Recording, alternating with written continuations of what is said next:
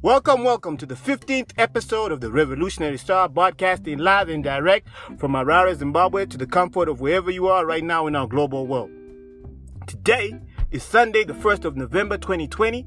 Today, we are coming in and we're having our 15th episode where we are talking about any type of substantive, topic here in Zimbabwe that we may have missed during these past COVID months or when we were offline. Now, uh, this week we're going to be talking about Pfumvudza right? Its consequences. Is this uh, political hype? Is it a political hit job? Is it a hack? Is it propaganda? Or is it actually food security productivity at its best? Before we get it and delve into this topic, we would just like to give a shout out to uh, foundationsforfarming.org, uh, where we got a lot of uh, information about what this uh, program is, how it started, where it's from, uh, who were the people behind it, how they approached the government. It, apparently, it's uh, located in several other African countries besides Zimbabwe itself. And if you need more information, we highly suggest you go visit their website, which is www.foundationsforfarming.org You can get more details and contact numbers are over there. If you want to get some of the inputs that the government uh, is supplying to people who are willing to participate into this program, we suggest you visit the um, Ministry of Agriculture at the Ngungunyana building along Borrowdale Road, or just uh, hit us up on our message box and we can try and get you in contact with at least uh, a field director or somebody who can point you in the right direction of how to get it popping on your little backyard little hustle with this Pfumvudza. So, what is Pfumvudza? Well, the Pfumvudza concept is is a climate smart concept. Uh, this is what the, the, the pros and intelligentsia say it is. And it's supposed to mitigate against drought because the plot size to feed a family for a year is so small that it can be water planted on time and can also be watered by hand with a bucket in times of uh, weather stress. That's pretty much in a nutshell what this is all about. So at its peak just before 2000, Zimbabwe was contributing about 30% of our GDP. Uh, and uh, this is farming. Farming was contributing about 30%, and it was directly employing over about, uh, let's, let's say about 500,000 to about a million people in Zimbabwe. This is around the year 2000. And at the same time, Zim around this time was like a net exporter of, we're talking grain, any type of grain, cereals, uh, wheat, tobacco, beef, sugar, vegetables, flowers, honey, uh, you name it. We were we were actually competing on a lot of markets. Uh, horticulture was another one as well. Flowers. Uh, so among other products, uh, this is what we were really populating in when it was around 2000. Note, by the time it got to 2000, the productivity level had really gone down a lot. All this changed when the land reform program hit. Now, we're Revolutionary Star. We totally believe that the land belongs to the people and you know, there was a great injustice that was done when the land was uh, taken from Africans in the first place. So the land reform program, whether or not it was a shitty way of being doing it, it had to be something that had to be done. It was a difficult thing that had to be done, but it had to be done. That it is what it is, and we stand with what ended up happening. Now, the modalities of how the land reform program actually got done, that that's where the problem is. People who didn't deserve to get the land got the land, and the mechanisms in which the land was done really didn't miss, didn't really, how can I put it, line up properly. So this historically now skewed up the whole land ownership structure within Zimbabwe, and of course, the land the ownership structure had been entrenched in colonialism.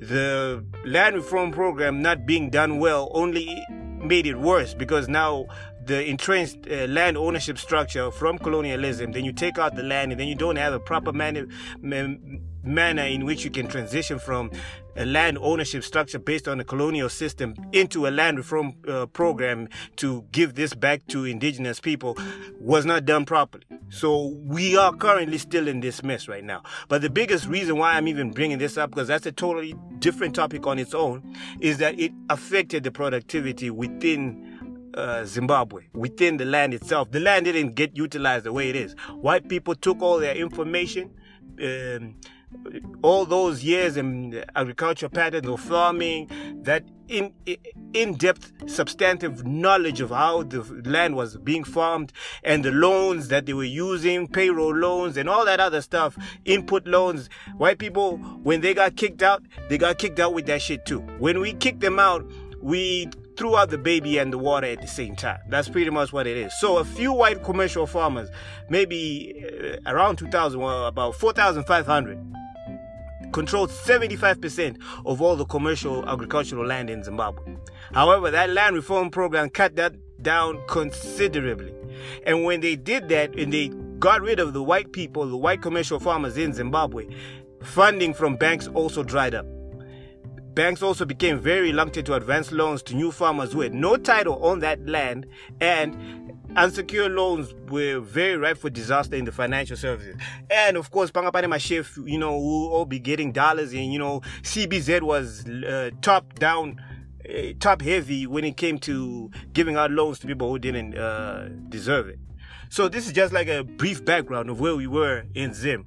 Up until now, our productivity hasn't come back on point because one, you've got farmers who are not really good at farming. Some of them don't even deserve to be on the land, real talk. Then we got uh, financial institutions which are very unwilling to give loans to farmers who are indigenous and they've got no farming pattern right now that they can come back and show that they have some type of consistent way of farming which yields results. Nothing like that so far as well.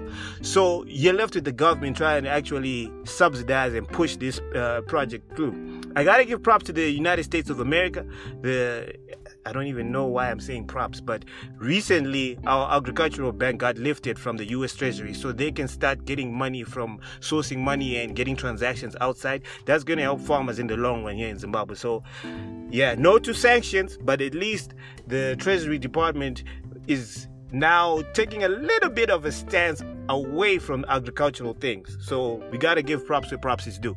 So this is where we are now.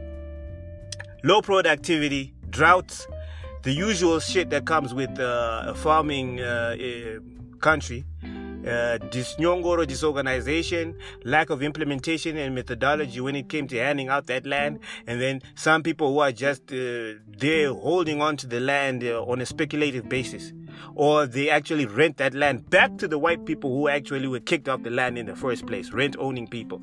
So that's cottage industry. It's actually a very big uh, industry now this is where we are. So we were now faced with a situation where Zimbabwe was actually importing cereals and other inputs into the country that we could actually be able to grow ourselves. This is where the president and his administration stepped in with uh, this project called the Pfumvudza concept. Now, the Pfumvudza concept had been there for a while, but apparently, from the research that we've been doing behind the scenes, which is not being reported in the media, these dudes were being shut down the the idea had been stolen a while back and no recognition had been given to foundations for farming. These dudes then went to Kenya, tried it in Kenya. They've tried it in a couple of other countries, if I'm not mistaken. Then they came back, and then for some reason this year the government finally came around to what these guys were saying. It's a homegrown concept which is very uh, known, well known, or procedurally known by Africans anyway, as in Zirimo Muchivan this is how we used to farm a little bit on a rural type base kudara. The only thing is that they've taken an old concept and in my view, this is my view, they've taken an old concept and they've just innovated it and made it more relevant and uh, to our current generation or current era. So, what's the methodology to conservation agriculture?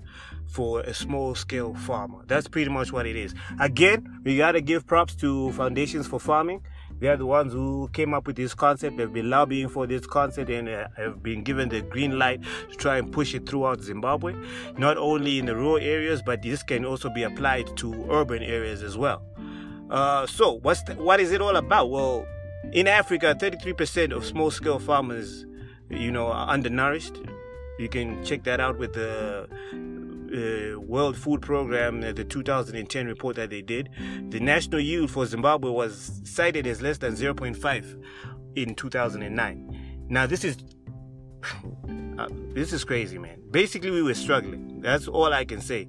Well, many well-meaning non-governmental organizations who understood the conservation agriculture uh, and knew that this was a sustainable solution had predicaments when it came to providing inputs and trying to persuade farmers that there was a better way of agriculture that was homegrown. So, this is where the issue was. So, what happened was the foundations for farming, which it's not just in Zimbabwe, it's regional, right? When it comes to this, came up with this way that how are we going to be able to actually acclimatize the farmer and get them interested in farming in a small scale way that actually gets result and also establish the joy of farming and instill hope into individual farmers in rural communities on how to develop things that can make them farm and get results, even though there are so many limiting factors that make it difficult for farming, especially with climate change happening. Yes, Donald Trump, climate change is real. So this was the primary objective of Foundations for Farming. They partnered up with the government and they came up with Pfumvudza. Pfumvudza, simply put, right, is just new season. That's what Pfumvudza mean. And it's very precise. It's a precise way of agriculture based on an old rudimentary way of doing it. So inputs that are used is that they you divide the actual seeds into two 23 kg packs, and uh, okay, all the inputs are divided into two 23 kg packs, right? So here's what the packet has. Packet one will have two 6 kg bags of agricultural lime, right? Packet 2 will have two 8 kgs of basal fertilizer, right? Okay, these are packs. Let me get let me put it like this. Okay, let me tell you what you need. Let me not put all the numbers. You need two 6 kg bags of agricultural lime, two bags of 8 kg basal fertilizer, two 1 kg bags of maize seed, two 4 kgs of top dressing. Google that if you don't know what it is and then two 4 kgs of another top dressing, two 5 milliliter fertilizer cups, two 8 milliliter, 8 milliliter fertilizer cups. These are then, what I just said is going to be divided into two packs, right? We're going to split this up into, so it's basically two phases right? So these quantities have been divided into two easily transportable packs and ensure that there is enough nutrients to plant 1,456 stations. Get it? 1,436 stations. So you get a rectangular, a rectangular block of land. This rectangular block of land uh, generally should be 16 meters by 39 meters, right? And you demarcate this early, early, early in the season, right? Right. The longer side is prefer- preferably extending down a slope, right? And then you use steel pegs, which are there to permanently identify the corners for your rectangular uh, block of land. Now, all plant material in the internal area of this plot, plot is then removed using a hoe. You remove everything, timber, remove everything. The plants must be cut off at ground level with a minimal soil disturbance. All this plant material is then evenly spread over the entire area. Note again, all this plant material is then evenly spread over the entire area, providing a, providing a thick mulch layer unotimber you get rid of all that plant material you don't get rid of it you then take that plant material then you spread it over that same entire area that you just did what you just did and then if insufficient material is available, at least 30% ground cover additional material must be added. We're trying to create mulch on top of that rectangular block of land that you've just cleared. Due to the unbelievably small area of land being utilized, this additional material is easily found, especially when the process is done early in the season. Again, they're trying to stress to you, try and get this done early. Right. Using those corner pegs I mentioned before as guides, you now carefully dig 8 centimeter deep planting stations in a matrix of 60 centimeters by 75 centimeters across the entire area. These are just like little holes that's it. Little holes, right? Basically, that's what it is. And these are the dimensions 60 centimeters by 75 centimeters with an 8 centimeter deep planting. It's just a spherical little little holes. So you're planting all these holes across that area. In a row, spacing across the slope will be 60 centimeters. So you space it across 60 centimeters down that slope right? So a plot of 16 by 39 meters will result in a total of 1,456 holes, planting stations. The hole should also be dug with the soil being deposited on the downward side of the station. The field should be kept weed free at all times, right? So you, you got to do your weeding over there. After you've done that, a 5 millimeter cup of agricultural lime from the first pack is then spread across the base of the planting station after which an 8 milliliter cup of basal fertilizer from pack 2 is also placed along the base of the planting station. Those little small holes. Now you're putting in the 5 millimeter basal and the fertilizer.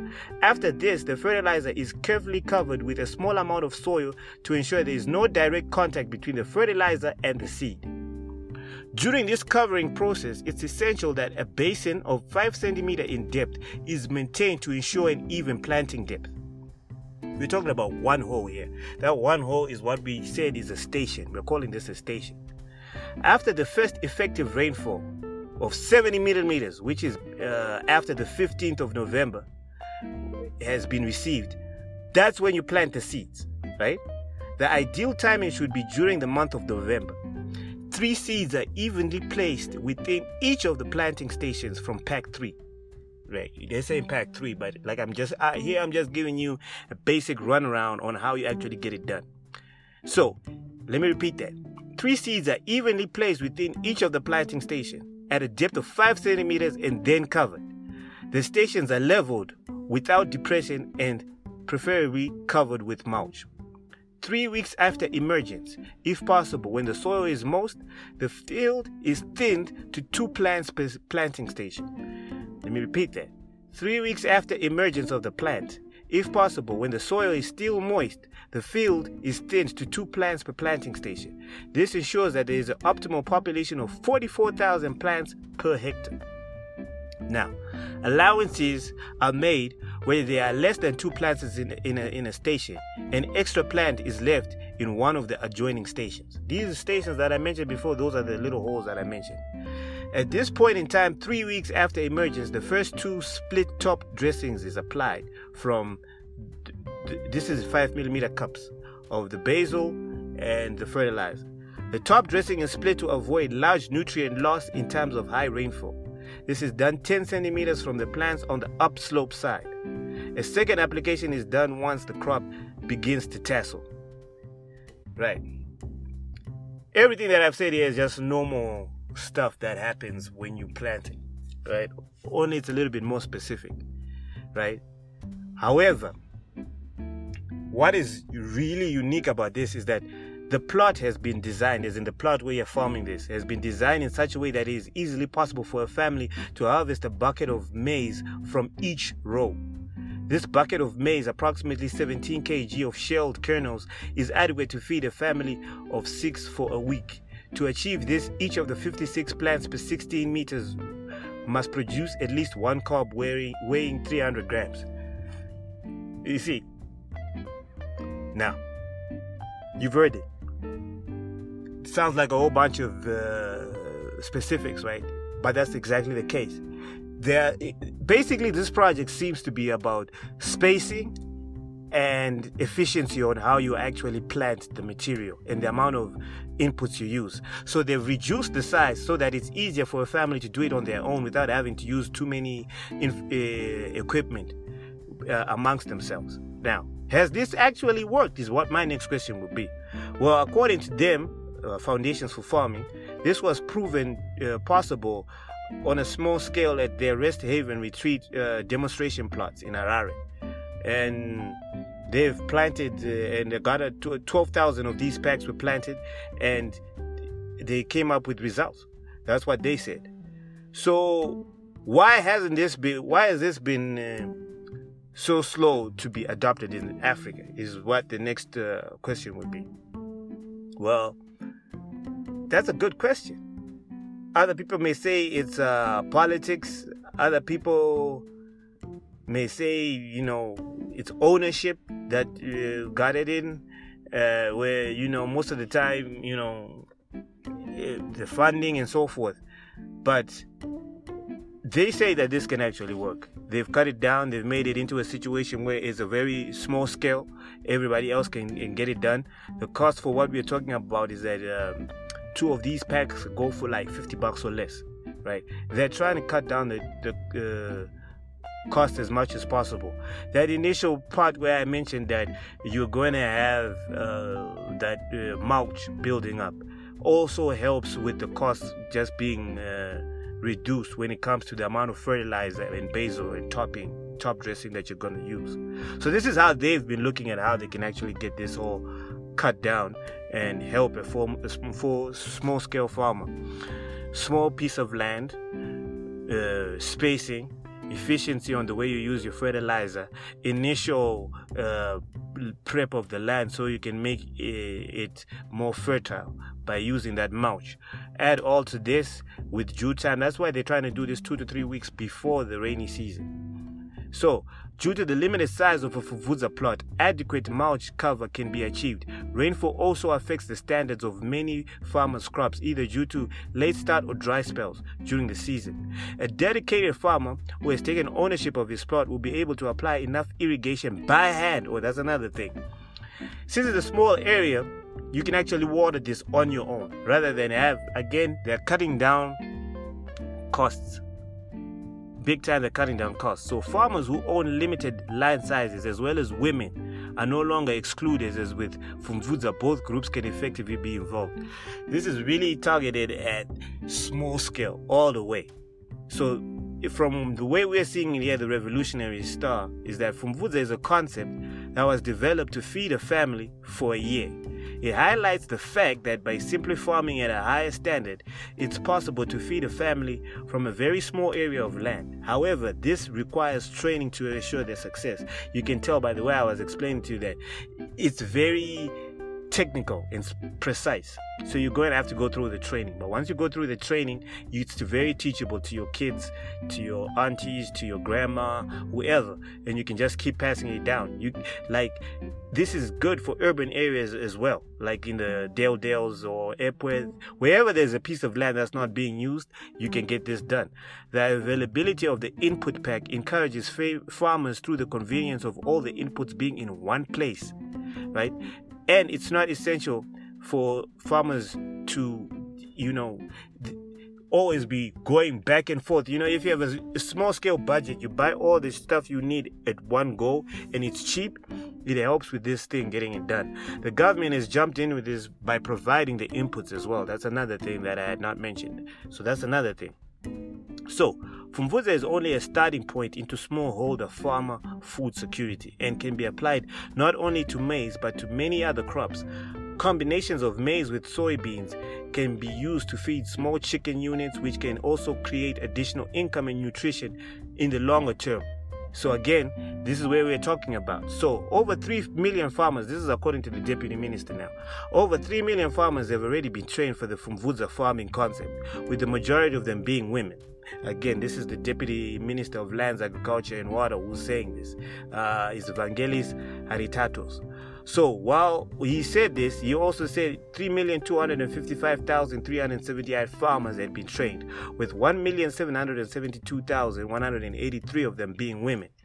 He's saying that this is actually getting the stuff popping, and he's saying that because of the low productivity and the low production, the company had become a perennial net importer of cereal grains. He's trying to stop that. The low productivity was caused by a number of factors, among them poor agronomic, uh, agronomic practices, poor soils, the impact of climate change, the failure to approach agriculture from a business perspective by both the farmer and the government. He didn't say government, he said extension systems though, but it's the government. Climate change impacts were also an issue that characterized poor rainfall seasons, prolonged mid season dry spells, very high temperatures during the growing season, and early cessation of rains the early cessation of rains, I've been seeing that over and over again ever since I came back to Zimbabwe from the diaspora. This is a fact. Climate change is a fact, Donald Trump. It's a fact. Right. So, thus, the adoption of the Pfumvudza concept, which is based on conservation agriculture principles, will help climate proof agricultural production and, in particular, the food production subsector. The product is a big political strategy. This is now opposition. The opposition is saying the project is a big political strategy to woo the rural vote. And unfortunately for the opposition, yes, yes, yes, it will, because this will bring results. Now, opposition is saying, yo, you guys are getting these good things and inputs. Yeah, you're going to get some maize, but it's not going to change the overall agricultural production. Changing production figures needs much more than politicking. It needs farmers getting title deeds, funding, extension services, new seed varieties, and improved markets, all of which are not being provided for at the current moment. So, how do you get this done?